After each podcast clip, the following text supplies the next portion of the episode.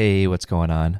We had some pretty big news this past week, and James and I just had to hop on a call to chat about it. I'm sure you all have not been able to escape the news, but we are talking about the Apple Vision Pro. So I think you all enjoy this one. Also, if you remember our sponsor, Momnt, they create keyshot assets for designers, uh, beautiful scenes, and objects to go into your scenes. I've used them a lot on some of my work.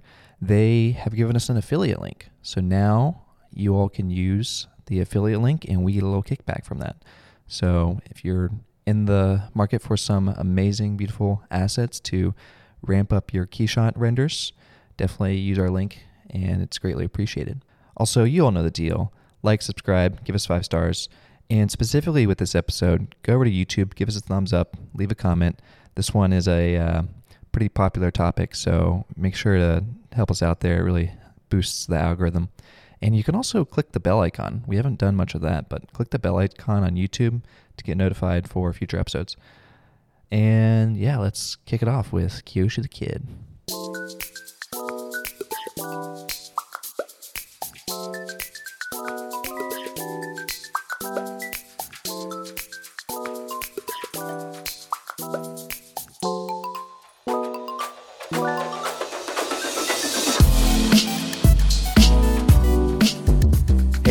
Minor Details. I'm Nick. And I'm James. We're two designers in the tri state area. Sweating the small stuff. oh, yeah, we were we were uh, trying to figure out what it what we should. I was thinking maybe we do two designers in one big city and one medium sized city. Philly's like Philly's pretty big.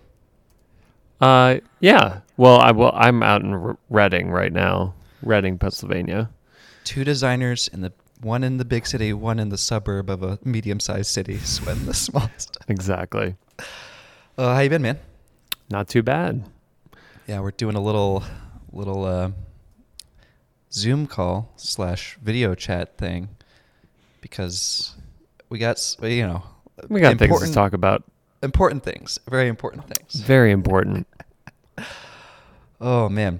Um yeah, I thought we might just hold off on the updates until the second half of the episode, but I think we should get into the the main topic here.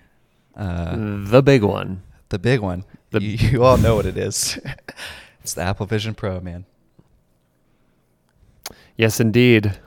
Um, yeah, I don't know. I think maybe just first impressions, gut reaction. What was your feeling? Yeah, I mean, I think my first reaction was just obviously excitement that it was finally here after years of rumor and speculation that it's finally arrived. And, you know, obviously the demo videos are now like so stunning and beautiful that it's it's hard not to come out feeling good about a new product launch from Apple. Like, I, I do have to say, I kind of miss the live events, uh, if for nothing else than the live gaffs and Yeah. like the cringe. Although there's still plenty of cringe. Um, but um, I think I think immediately following that, hearing from people who had demoed the the product made me m- even more excited about it. But I I, I do want to hear your first impressions, being somebody who is so immersed in this world of, you know, augmented virtual reality. Yeah. I think obviously like you, pure excitement and I was I was shaking when they announced it. I mean, I I couldn't even like see. I think I blacked out. I think all I saw was Apple Vision Pro and then the next thing I was we were like 5 minutes past and I was like, "What happened?" Um Yeah, I I think you know, a, a big thing that hit me was excitement and just feeling inspired because it has been so long since Apple has released something that really is groundbreaking. And I think, you know, we could I kind of want to get into this because I think it's really interesting kind of the the Steve era versus the Tim Cook era because you know, it feels like you know, after Steve passed, we had about 3 or 4 years where products were still still had a pretty big Steve Jobs thumbprint on them. And then of course Jony kind of kept the torch burning. And then you know, my feeling is the past several years, 5 or so years, it has been less inspiring and felt a lot more just iterative, kind of coasting.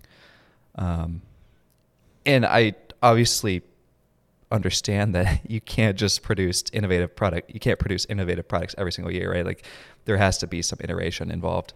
Um, but I think there was, and maybe kind of this goes back to what you're you're saying with maybe the actual keynote address itself.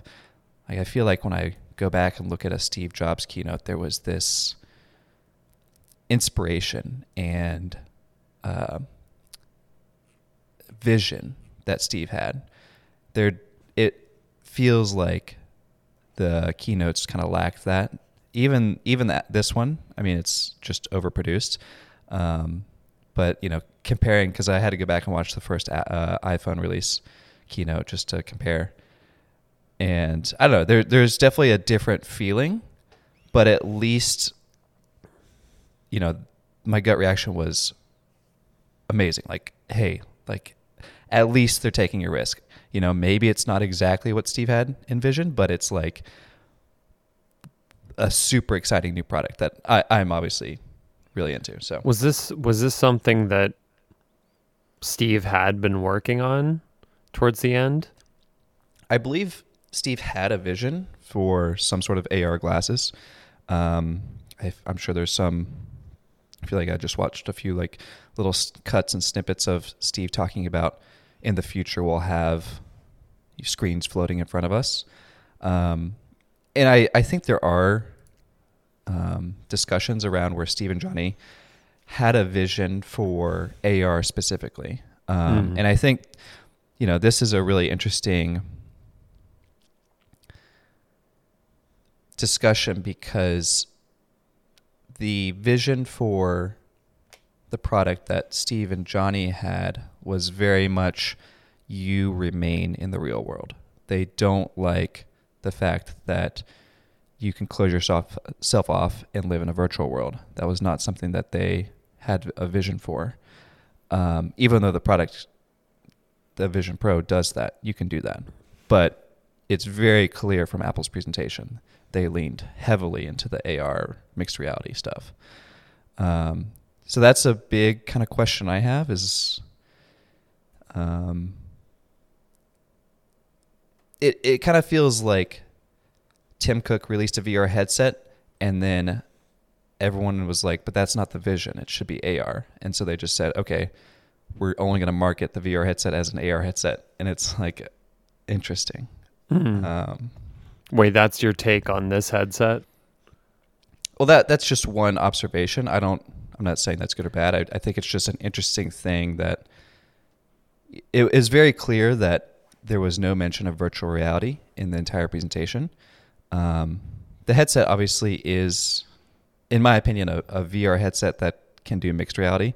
That's how I would categorize it. Obviously, you can call it augmented reality, or I know we've tried to do the acronyms before, but we I feel like that. Oh, one thing I did really like is they called it spatial computing, mm. which makes a lot more sense than trying to stumble over acronyms. Um, yeah, that's cool. Yeah, so it was, you know, it was nice to hear the spatial computing side of things, and it, it, it makes a lot of sense. Like, obviously, we worked at Control Labs thinking about this a lot with kind of neural interfaces and the future of computing, and it makes a lot of sense having the two phases, you know, virtual and augmented, kind of meshed together. Um,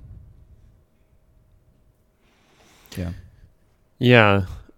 I I mean right now it feels like you know this this first headset i i wonder how good it's going to be for sort of like enhanced multitasking or just like enhanced tasking of um you know using it as like a secondary monitor screen uh, using it to enhance your workflow like i wonder if it's if it's mostly optimized for like sort of that entertainment like solo entertainment situation. I mean they really i feel like they really emphasized that aspect of it.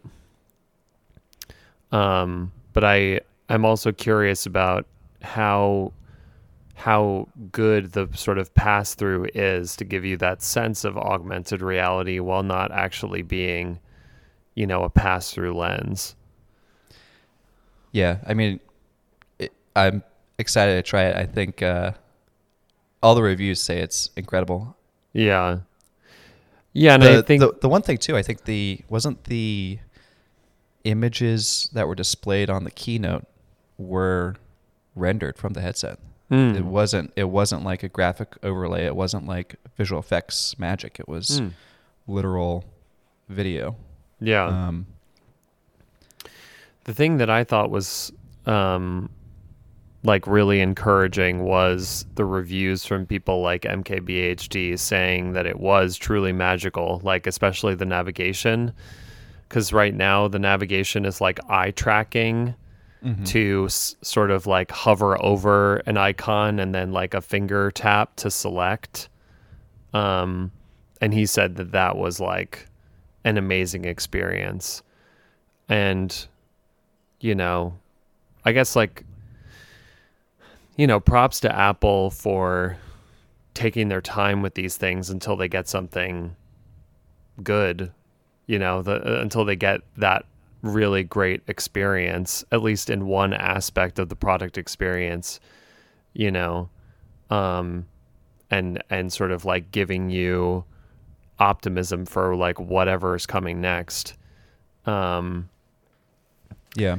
because you know there's so many other companies that have have sort of rushed these things ahead and i mean i think you need a mixture of both kinds of companies because sometimes you can get sort of like happy accidents or or whatever like that push to to get something out there the developers can reveal something that you didn't understand about it. And i think the same thing will happen with the apple vision. But um you know Yeah. it it just uh, there there is a level of polish to this that you know you would hope for out of apple. Yeah, I, th- I think on that point, what's interesting is from you know reading articles and stuff I've I've seen online. It feels like there was definitely an internal struggle of it's not ready yet versus we have to release it. Um, it seems like there was a few articles talking about how the design team said it wasn't ready, and Tim Cook was like, "Well, we've spent ten years on this. We're re- we're releasing it." um, which which mm. you know maybe it does. It it definitely feels very polished and finished from Apple, but is it as finished as Steve would let it out? Mm. Like in my opinion, if Steve was still around, I don't think he would have let that thing out. I think he would have waited until he had much more of a AR glasses type scenario. Mm. Just just because that was much closer to his vision, um, yeah as opposed to kind of releasing a VR headset. Uh, which is just an interest. It's another kind of interesting thing where I think, from a business standpoint, Apple is starting to lean more towards the uh, move fast, break things model, which they're very far away from that still. But it's like they are taking a step back from, you know, releasing iPhone one and releasing iPhone zero essentially. That's kind of what I what my gut says, but that's obviously sp- speculation, and who knows. Mm. The thing, the thing that I, yeah, the thing during the keynote where I felt like it wasn't as Apple as it used to be, or maybe as I remember it being, was like the amount of M2 style chips that they were talking about. Like there was four different M2 chips. And I don't know if that's like in all the computers or if that's across all sorts of different devices. But like it's just like guys, this is this is just too much. This is these are too many chips.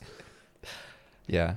I mean, Tim Cook has obviously kind of taken the product lineup and chopped it up into a gazillion different options, which is has has made a lot of great business for sure. But it's you know, there's obviously the story of Steve coming back in uh I don't know when he came back in the 90s or whatever and you know, really slimming back the product options back down. He's Mm-hmm. um Yeah. I mean, that, that had happened before to Apple, so yeah, he he came back in '97. Um, yeah, I mean, I will say, when I was talking about the polish of the design, I was mostly talking about the experience mhm. and and what these reviewers had sort of described of the experience. I think we can maybe get into the industrial design because I actually I I have I have some issues with the design with the industrial design of the product. yeah. Um I I mean, I'm I'm hesitant to say too much about it now having not seen it in person and not Yeah, yeah. really like been around it to experience it. But I feel like you know, Apple I feel like Apple is known for this kind of like unibody aesthetic. Like there is this feeling of like a unified form in many of the things. I mean, sometimes there's a hard intersection, but like, you know, I, I mean, all the way back, if we're talking about like when Steve Jobs came back, it's like the aesthetic immediately became unified forms, unibody forms. And then, you know, fast forward through like the MacBooks and everything like that. Of course, like when they're closed, it's the unibody, and when it's open, it's not necessarily as unibody. Um, but the watch as well. Like the thing, one thing that really stands out to me that I was thinking about today was that there's the part where the um, armband or whatever you would call it Right. intersects with the glasses and it's a sort of a blunted piercing intersection and my confusion with that is like why would you not reference the apple watch that has that same type of intersection between uh, like I, I mean i take that as a rubber that armband as a rubber piece Right. Why wouldn't you do that flowing, you know, sort of intersection to like the pill cross section that the watch has? Like, why wouldn't you reference that unless you were saying, like, okay, well, we're, you know, this is a new aesthetic or they're trying to convey something else. But like, that's, I think that's the part of it that I have trouble with is it feels, it feels a bit disjointed between the different parts and their different functions. Yeah. Well, say something nice, James, and then. Well, I love I mean from the front, like there's there's a lot of details that I love. From Oh, the yeah, yeah. front, like it is it is giving me those um I mean it's it's very it's Apple Watch, but it's also very like 2000s Apple of those very soft forms and I guess that they've been doing that with the Apple Watch and the um the headphones, the AirPod Maxes is like that that very soft inviting form. I mean, I think there's so much of the other VR like uh, market is so is either like the precision route or it feels like almost um toy like or game console like right. and and this feels like something in between. It feel or like it feels it feels human it but it feels precise. It feels approachable which i think like apple has always been really good about is like let's make something feel ma- let's make new tech approachable so that people engage with it and um, and want to experience it and want to touch it and want to hold it. Like that whole thing is very soft and precise and like you know makes me want to touch the headset and the materials and everything like that and experience them. Yeah, I would agree that the details and the form feels very touchable. I don't know if that's a right descriptor, but I really do want to touch it because it just looks, you know, there's just like so many little interesting things. I do agree with you. I think my my pain point on the the design of it is that kind of side silicone uh, band. The my my kind of thought on it is not necessarily the connection point. For me, I love that perfect, iconic goggle shape that's just all black gloss glass. And Yeah, that part is sick. th- that just feels so strong. And then you start to kind of come around the side, and you know, there's just a lot more going on. It, it kind of feels like the hierarchy starts to to fall apart. I almost wish that side silicone piece was made out of the same fabric material, so you would just get fabric on the rest of the headset. It would just be like everything's fabric. So Yeah. Yeah, and I don't know I'm not sure what the decision there was and if it's something that has to do with how they're how they have to house the the speaker yeah, I mean, I, side. I'm also like 100% confident that Apple made the right decisions for their constraints. Like, obviously, they did an amazing job. Um, but you know, in a in a world where constraints don't matter, that's what I what I've done. Yeah, I think well it's interesting because like if you if you look at I'm looking at it on Lemanoosh right now. And of course it was immediately Lemanooshed. oh yeah, Um but I feel like there's this one shot that's sort of um it's it's like a darker shot of the silhouette. I guess I can I can share it in our in this. I don't know if people will be share. able to see it in the end. Yeah, Let's we see. should try it out. Okay. I'm sure people can look Like too. this this shot here like Mhm. gives me more appreciation for the form than when it's completely lit and you can see all the different elements of it like as being highlighted as in different materials like just seeing the form itself like in this light it feels it feels a bit better than it does you know fully lit all the materials standing out yeah, um yeah. A lot of the details kind of fade away. Yeah, I see what you're saying. but yeah it's just it does it just does feel a little bit it just does feel a little bit disjointed um all the details on their own like if i were to like section off details of this product i would be like wow that's a beautiful detail and then you shove them all together and it's like Yeah. i i don't know i, I- yeah I- I, yeah go ahead Oh, I was just gonna like contrast because I think obviously a VR headset is a much more complex thing than a box with fillets on it, um, and so you are gonna have you are gonna have some different elements to kind of fit the human head. But I was gonna say if we look back at like the Quest Pro, that feels very unibody and very like completely joined together. Um, oh, I think James might have left the call here. Let's see. uh, oh no oh, are you back? Uh, we're still recording. Thank We're God.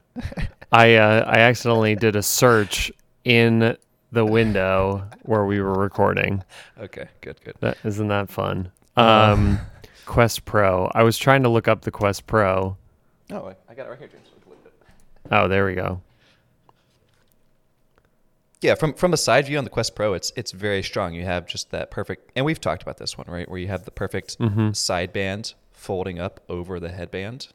Mhm. Um, eh, now, whether the form is, you know, the I think the front of the Apple headset is uh, gorgeous, better than the Quest Pro, but from a material standpoint, this all fits together.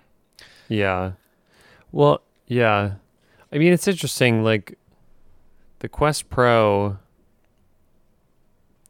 because like even looking at the Quest Pro versus the Quest Two, it's like Oculus is even segmenting itself as like here's the precision professional headset here is the hobbyist entertainment headset Right.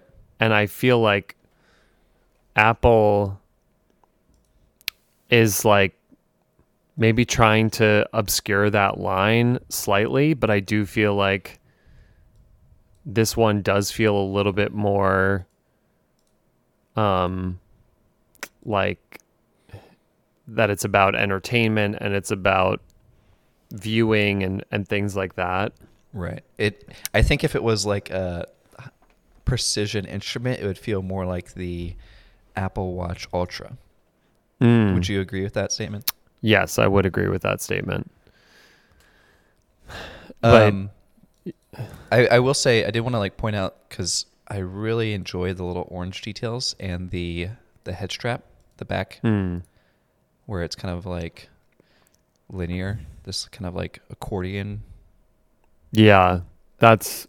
I mean, that's stunning. I yeah I I was just in love with that, and I also I think you saw that, but I also made the reference to Guy Mann's Daft Punk helmet, the gold one, Mm-hmm. where Mm-hmm. there's the the wires in the back in that same spot in the same shape that the Apple, you know, Vision has, and I'm like, oh, just make me a robot. I'm ready. Uh, yeah. Do they do they use any sort of similar textiles in anything else? Because that I haven't seen them do anything like that, and I'm just thinking about like how complicated it is to create a textile like that and like you Yeah. know. Um and and I don't know if they acquired any companies or acquired any technology that was already doing something similar. The only thing that I think of is the HomePod. Off the top of. Right. Right. That's, that's the one that has like kind of some crazy knit stuff going on, but this seems even crazier. yeah. Um yeah, it seems like like Nike technology or something. Um, probably even better. I feel like if Apple came out with a Nike or a shoe, they would just dominate. I don't know. I think you'd get some Allbirds. Um, uh maybe that's true. Uh, I, they did release that Nike Plus thing. Remember that thing? little puck that went into your Nikes. uh Nike Plus puck. Yeah, it was like a pedometer before the Apple Watch. This was uh, this was an Apple product. Yeah. Um it's not coming. Oh, yes, I see it. Or was it called Nike Plus? I forget what it was called. Yeah, God, Nike those Plus. two logos stacked on top of each other looks terrible. Yeah, it was classic pill shape, red pill, with a Nike logo and Apple logo. That's crazy. I haven't Yeah. looked, I haven't looked at that in forever. I forgot what it looks like.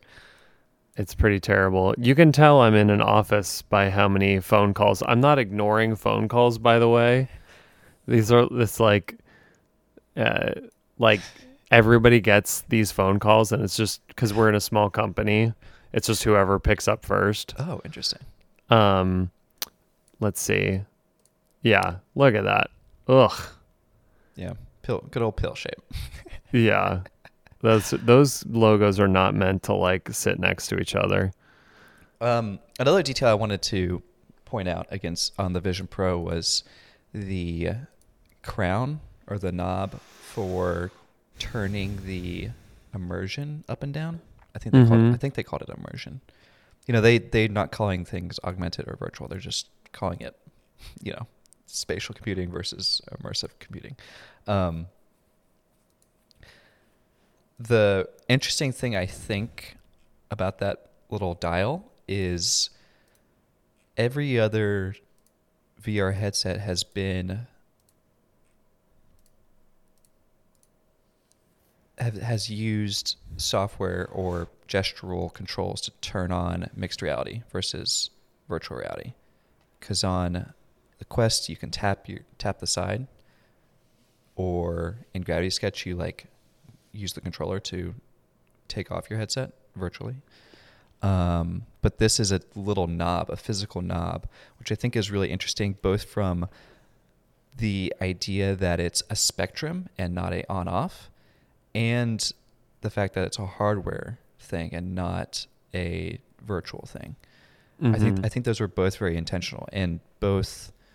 Um, I, I don't want to say unnecessary, but it it's more of a statement. It's like, again, going back to this idea of, hey, there is a hardware switch to escape the virtual world. You will always be able to get back to the reality.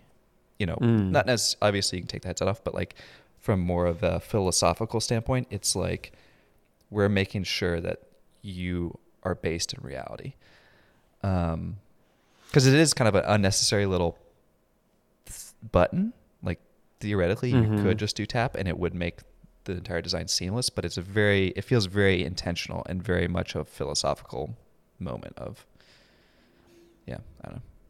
Yeah. Well, it's. I mean, they have they have it on the AirPods Max as well. Right. Um, For they have the di- Is the that- dial. Is it for volume, right? Uh, I think so. Is it? Does it also do anything with the noise cancellation? It has probably a few gestures you could do with it, with it like press and Yeah. turn. Yeah, I think I it's a little different with volume, though. I I I, th- I don't know. There's there's something a little different about it being the fact that you're turning up and down the immersion. That's, That's- my that's that's how my gut feels. But the dials are something to me that make it feel that give me that sales driven vibe to be Mm. honest i mean i i uh, obviously i like a physical thing i like a physical dial um i started wearing an apple watch recently i, I got a hand me down apple watch from my sister it was the first time i'd ever worn one and like i do really like having the dial versus doing something on the touch screen or whatever it is. Right. It's like, you know, because it just feels like no matter where you are in the software or whatever, that is always available to you. And especially with the Apple Watch on such a small screen, it's nice to have like an available functionality no matter where you are within the system, that it's always there. That and the on off button. So like I like that. I like having those controls always there and and you know, very tactile. Um but like I remember when they came out with the AirPods Max and I was like, "Really? Like a little dinky dial on the top?" And um I'm actually I'm so I'm wearing my I have the Microsoft look at us. We're, headphones. we're two guys. We have. I got Bang Olufsen. You got Microsoft. We we're on PCs right now, critiquing Apple. Look at us. Oh my God. who are we to judge? Um but it has these in incredible dials on that are like full you know sort of the full cup. Right. at like i i like love the way that these things feel but it also feels like integrated. And and that's the part of it that the dial on these apple products either the vision or the or the max it doesn't it doesn't feel integrated to me Yeah, that's a good point. I feel I feel like it would feel integrated if it were at a hinge point or something, something where it was being concentrically aligned. like the dial on, just the, like on the headband. Would you agree the dial on the headband feels more integrated? Oh yeah, big time. Yeah, Much much more integrated. Um I can see that. It it does kind of feel like this little tiny thing that is kind of like floating on the surface of the the front. Yeah. But I guess, you know, it's there because I mean, well, where else would you put it? But like, you know, I can appreciate that ever since Steve Jobs came back and sort of the the um iPod that there is sort of this like circular, seamless, like rotational way of navigating systems. Like Mhm. you said, like the spectrum of just like there's an like this infinite loop rather than like a slider or something like that. That it's, uh, I don't know, and and that's sort of this like frictionless um, approach to technology that like you know lends itself to this idea of approachability. Um, I'm curious what you think.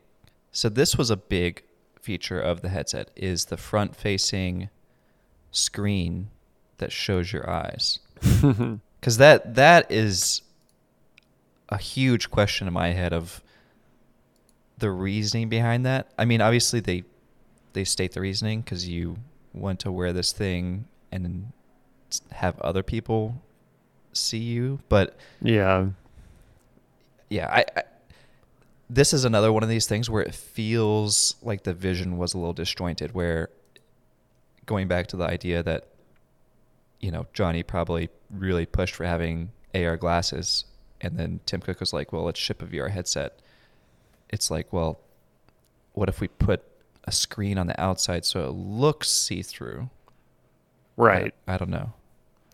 It's it's I mean, I need to experience it, but it's silly. Like it's to me I understand it and I think like the way that they started off the reveal was to make you think that it was a pass-through screen, right. that it was and and so like that was a little deceiving and I, I don't know how I feel about that sort of deception and then finding out that it was like that it's cameras facing your eyes or something like and of course the memes are just rolling in Oh yeah.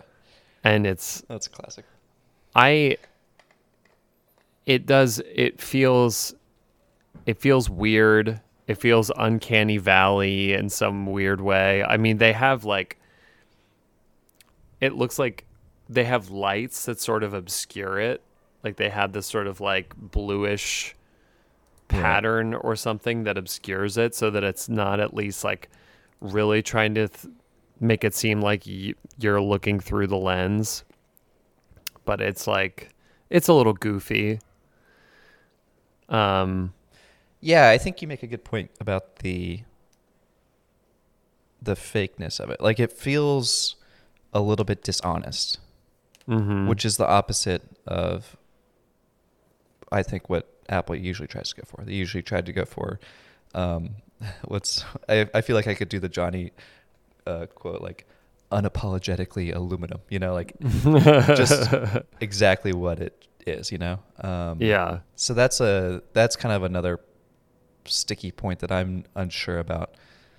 Um, yeah. How.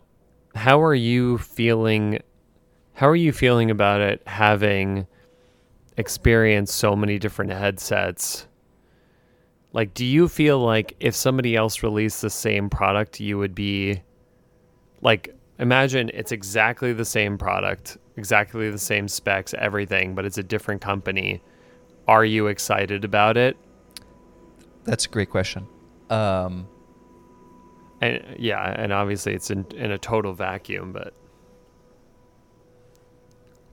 I think. Yeah, I think my question would be very much geared toward Gravity Sketch. Um, and that's kind of also my question with Apple, Apple's headset. Like, I, I think, would I be excited about it? I'm not sure. I mean, I think probably. I mean, from an ID standpoint, it's amazing. Um, so I think I would have taken notice and said, "Wow, that's a beautiful industrial design." Um, but from a overall vision standpoint of this is what the product does and this is what it's aimed for, I would have had a lo- I would have a lot of questions regarding Gravity Sketch, and that's Mm. that's also my current question right now is I do really want this headset, uh, but if it doesn't use if it doesn't allow Gravity Sketch, then you know I'm not gonna. I I would be really it would be really tough to buy a thirty five hundred dollar headset to watch a movie when I don't watch movies. so it's like.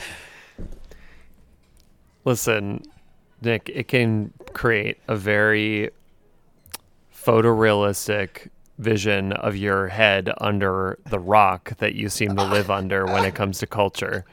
Oh my gosh. Um, no, I mean, no, I mean, I showed me memes. Oh, did you see? Oh, wait, did you see that?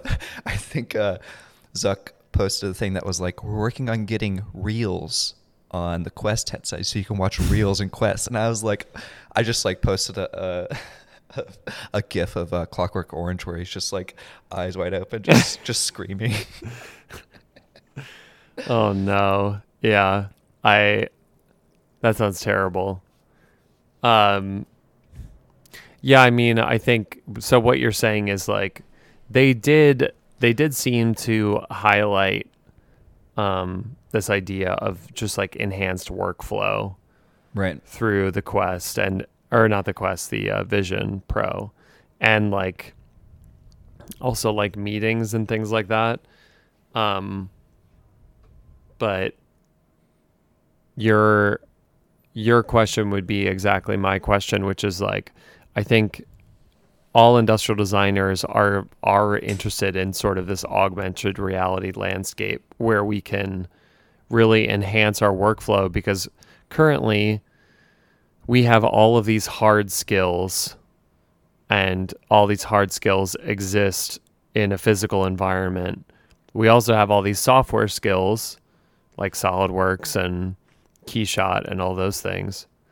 Like, what is going to come along that will bridge those two realities together? And is this iteration of the vision capable of doing that, or will we have to wait Yeah. longer?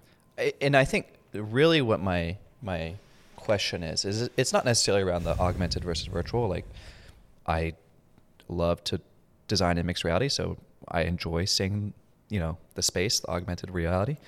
Um, it's more about the controllers, I think, it, and the Mm. ecosystem, right? It my first impressions, and obviously this, you know, in a year we'll find out whether this is real or not. But my first impressions is Apple is pushing very hard on augmented and hey, instead of a, a monitor, you just have a flat virtual screen, and it's it it feels really much like they're not doing any sort of physical moving around. No one's getting Yeah. up out of their chairs, drawing in this in the air. People are sitting in their chairs, looking around, you know, moving, twitching their hands. Um, there wasn't any of you know any motion, right? There wasn't any physicality to the headset. Uh, and Gravity Sketch is you know a physical performance. Um, so yeah, and, and I mean, I I definitely have faith in the Gravity Sketch team. I mean, they want to have their software on this headset as much as I do, um, and I think Yeah, but how do you do it without controllers? I Is the think question. that is that is the big question. Um, so we'll see. I mean, I've I've seen a, a few comments that you know Shay and the Gravity Sketch team have have commented on, and I'm sure they will try their hardest to make it work. Um, so we'll see. Cool. Um, I think there was one more thing I was going to say. Oh, another design detail. Some comments around the materiality of the front visor being glass and aluminum, and those materials being heavy. It Hmm. from from reviews, it seems like the headset is not the lightest weight headset out there, um, and you know the idea of making it out of heavier materials on the front versus plastic and making it really lightweight is an interesting design choice. I don't know what your thoughts are on that, but Well, didn't you point out? I saw you point out on the um, on the Discord that there's there's that section of the of the um, presentation where they show the dad filming his kids, and they show uh, a head a, a strap over his head. Yeah, there's an optional top strap. Yeah. So I mean, is that is that to compensate for the weight? Probably. Um, yeah. yeah. I, from the reviews I saw, I think uh, I was watching Norm from Tested. Um, Hmm. he had mentioned that it did feel not significant, but noticeable the weight. Um, and he is he's also a pretty avid VR user, so he has a lot of experience with other headsets. Um, hmm But I don't think it. I don't think any of the first-hand experiences that I listened to said it was like a bad thing. But I think it, from a design standpoint, like it's interesting that they did go with the glass and aluminum. My my counterpoint to kind of using plastic is like, if you're gonna make a thirty-five hundred dollar headset, especially a, an Apple version, it feels like you have to use premium premium materials. Like spending thirty-five hundred dollars for a plastic thing Yeah. is not going to feel as great. Even though every other headset is plastic and there are super expensive, you know, industry, uh, you know, marketed headsets. Yeah. It just doesn't seem like something Apple would do. Mm-hmm. um, you know, at a certain scale, they get get into plastic, like with your AirPods Pro and Right. you know whatever. Or the iPhone But- 5C. Yeah, my favorite. but That's one of my favorite iPhones, by the way. Oh, oh, oh. Uh, but for the most part, you're gonna get aluminum. You're gonna get glass. That's just like the Apple stamp. I will say the pro of using it, the glass front is it's not going to scratch. Um, Mhm. My my valve index is like scratched for it's like let me show you. Oh no. Um, so it has a it has a plastic front to this thing. Just Yeah. just look at that. Ooh, Yeah. Yeah, nice. it's all scuffed. Um, Um, I think um. Oh, what was I gonna say? I I think that because all these companies are trying to force us into a sedentary life, uh, we should actually make heavier headsets and uh, and heavier um, controllers, so that so that people are like you know, we should not focus on lightness at all. We want to stay fit and trim. And the way to do that is by making them increasingly heavier. I think once you get used to the Air Apple Vision, which is 10 pounds, you move on to the, you know, Apple Vision 2, which is 15, and then so on and so forth.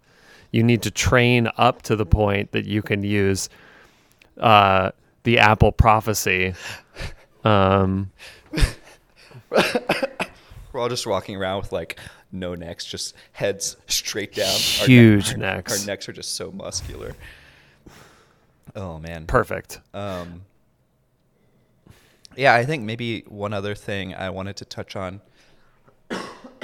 excuse me, was I, I, I do want to just talk a little bit about Apple versus Meta. Um, Mm.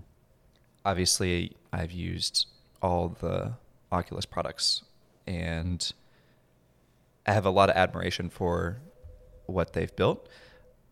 And I, th- I, I think it's so easy to dunk on Meta because it's Facebook, and you know they've obviously had their issues. But um, you know, one one thing I do admire is the headsets are democratic and affordable for a lot of people to kind of entry enter into the space. And I think Apple entering into the space doesn't discount Meta's, you know, products at all. I actually think that it's going to help them a ton. It Apple making a VR headset legitimizes VR and says, you know, my my mom was was talking about it. My dad was talking about it. My sister was talking about it. Like they all were talking about it. You know, no one's going to talk about the next, you know, Quest 3 or or whatever Meta releases, but for all three of my family members to message me on the the day saying like, "Are you going to get it? I want to try it out." It's like, you know, that you know, it's exciting. Like it's, you know, it's going to bring a lot more interest to the space, um, which rises the tide of everyone, right? It's going to make all the headsets better. Um, you know, Meta's going to come out with something even better next year. Um, So, yeah, I don't know. I, I wanted to just mention that. Obviously, we have a lot of friends and, you know, at CTRL-labs. And I know that they have the technology to do a lot of the stuff that we're seeing in the, the Vision Pro, but they've made the design decision and the, the kind of vision to bring it to more of a democratic price point. Um, Mm-hmm. and you know they still have a founder-led company, which is another pro that you know Apple does not have. So Yeah. I just, it does just make me wonder at what point this technology, even though you're saying, you know, Meta has made it more democratic, it's still not widely adopted. And, you know, I just, I wonder what it's going to take for, you know, that iPhone moment yeah, of like, oh, like, are you gonna get your upgraded headset this year? Are you gonna upgrade this year? Like, oh, the new one's coming out. Are you gonna get it or not? Like, you know, that conversation that you have with people in general about things like the iPhone that we don't have about headsets. I mean, um, I mean, this is what I.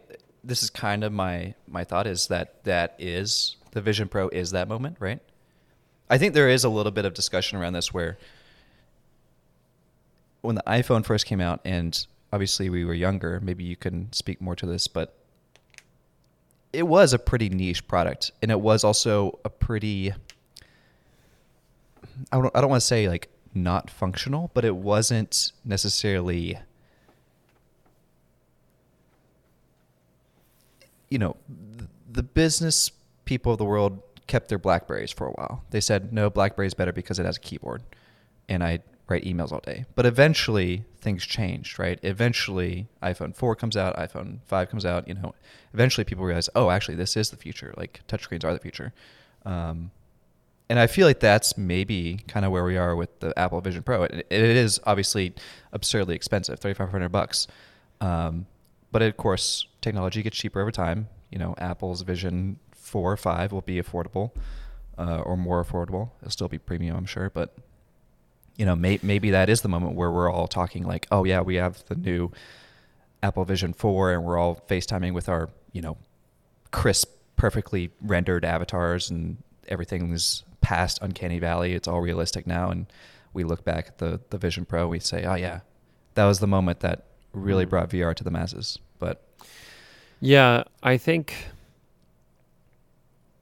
I just formulated this thought in my head, so let's see if it's intelligent or not. uh, let's hear it. If it's, But- if it's not intelligent, we're gonna arrest you and you take you to jail, James. So, I know exits out of this building that nobody else knows. Um, I um, so I think for something to get adopted, you know, you bring up the BlackBerry and the first iPhone.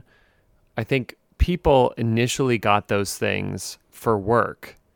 It was a means of like enhancing their workflow and making them so that they could be connected on the go, drafting emails, whatever it was, because so much of work, as so many people know, is just like correspondence. There's also the other end of things, which is like you get mass adoption of things because of um, the entertainment aspect, like especially through gaming. And I feel like right now, VR and AR have not made enough of a um, an improvement to gaming or or to workflow that people have adopted them. You know, it's like your employer is not like, "Welcome to your first day. Here's your phone, and and here's your vision." Yeah. You know, like that's not happening at a wide scale yet. right. Um, and so like, I think we need to get to that moment before, you know, you get sort of this super specialized whatever it is, like super specific niche to adopt it. Um, or not even a niche, but it like it has to come. Th- it has to be adopted through there because like it's like my dad got a BlackBerry, and as a kid, I immediately was like, "Oh, interesting!" Like I would start to play with it, Mm-hmm.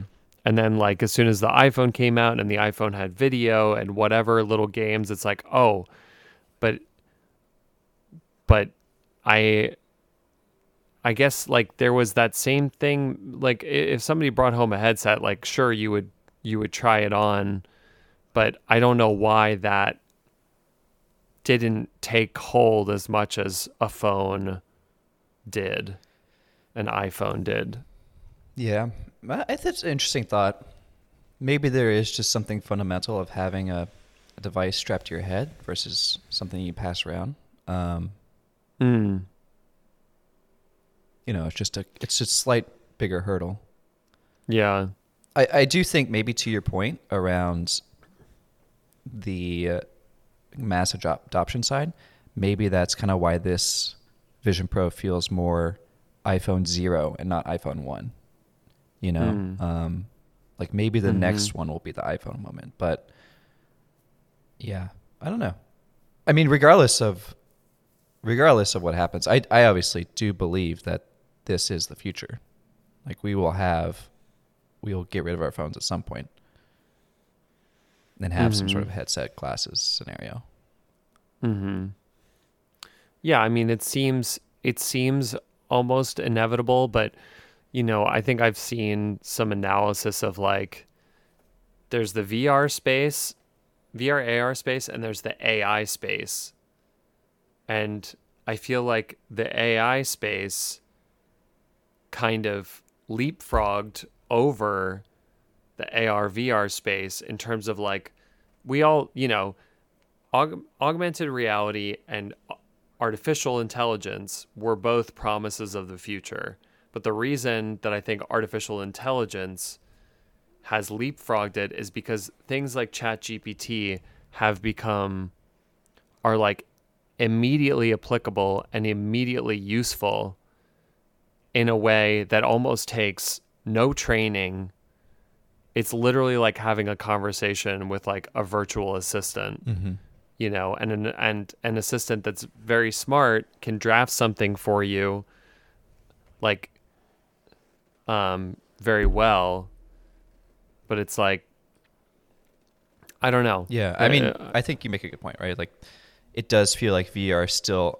I think what they say is like, what's the killer app, right? It's like, what is the application that is going to make this thing a mass uh, product, and Yeah. beyond Apple, right? Like, if it if it had a killer app already, we would all have VR headsets. Besides us niche, you know, techies and Yeah. early adopters and gravity sketch users, it's like, you know, I don't know It's Oh, I know what the killer app is. what's that. Keynote VR. Oh my gosh.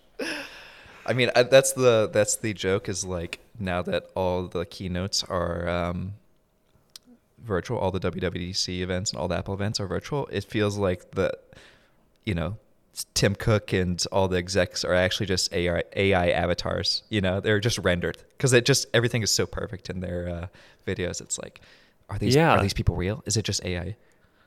Well, it's it is weird because the one the one guy especially during the keynote, and I can't Craig? remember his name. we- Craig? Craig. Yeah.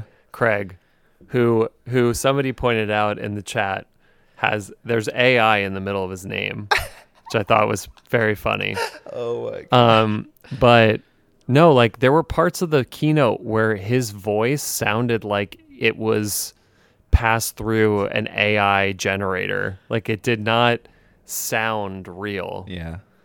I don't know. And I think it's it's becoming one of those things where, you know, you've tweeted about it. It's like you know, just assume everything is AI unless Yeah. otherwise told, you know.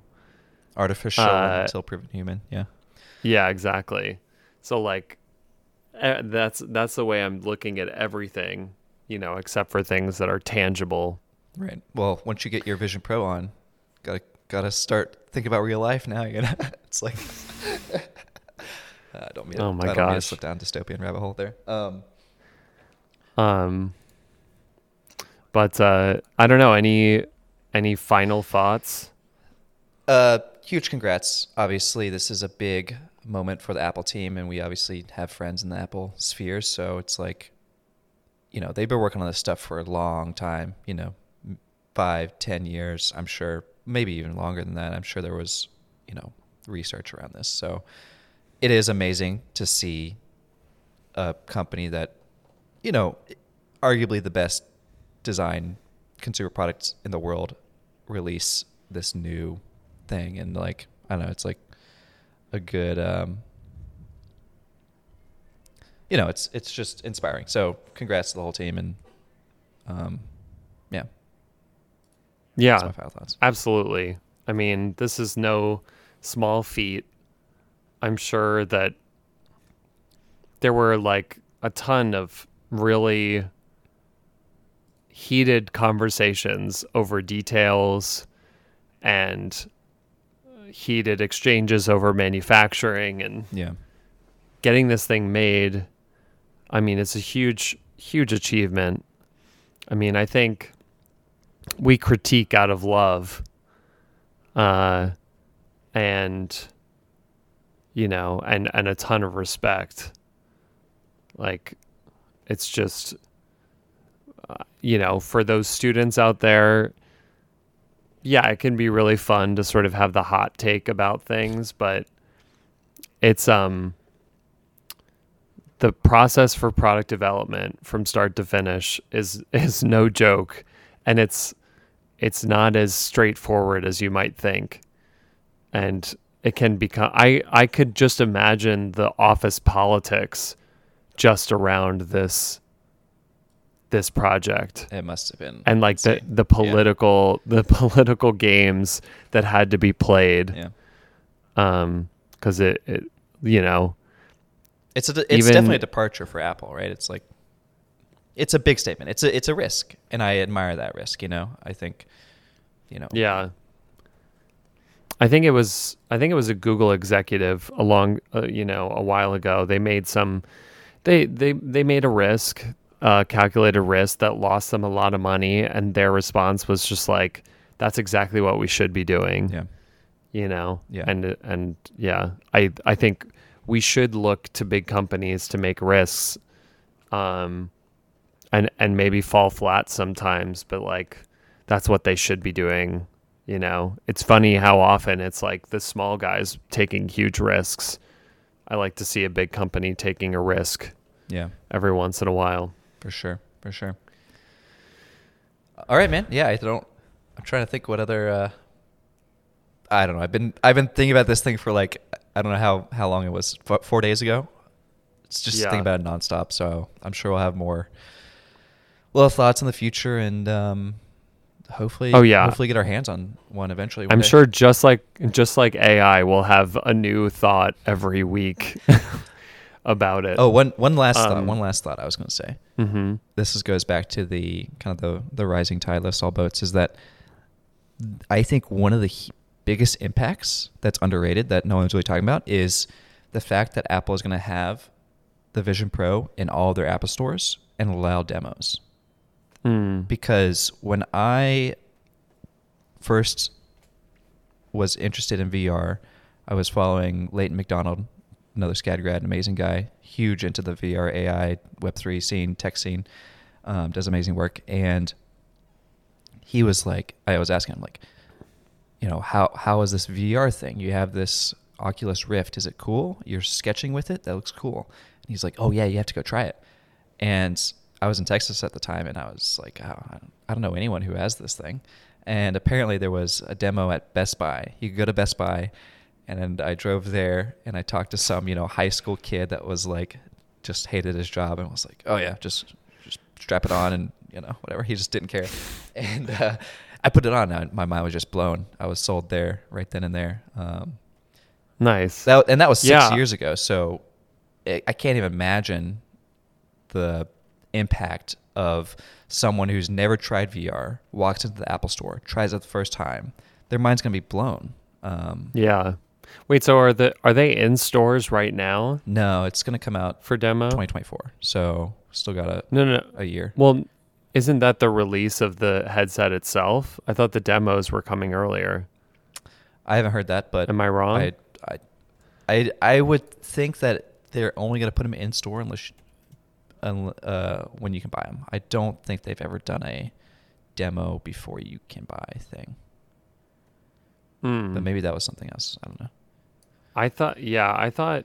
Uh, I mean, that'd be amazing if it was. I mean, I'd be, I'd be, I'd be running over there right now. Um.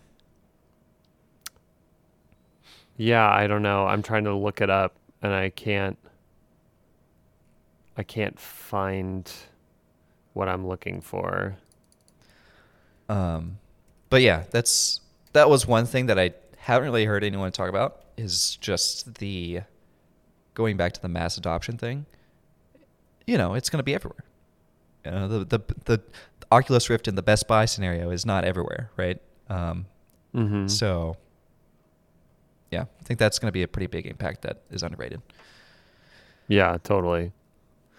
But cool, man. Yeah. All right, man. I think we'll uh, call it an episode because we Yeah. we definitely. Uh, I mean, this is just like the Cybertruck episode. It's like we can't yeah.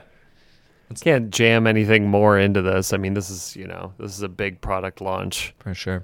years in the making. Oh, one thing I wanted to point out, which is something that I um that I saw in the demo or in the keynote was when they reveal when they when they revealed the the um the vision and they do that highlight along the bottom of the goggles. Yeah.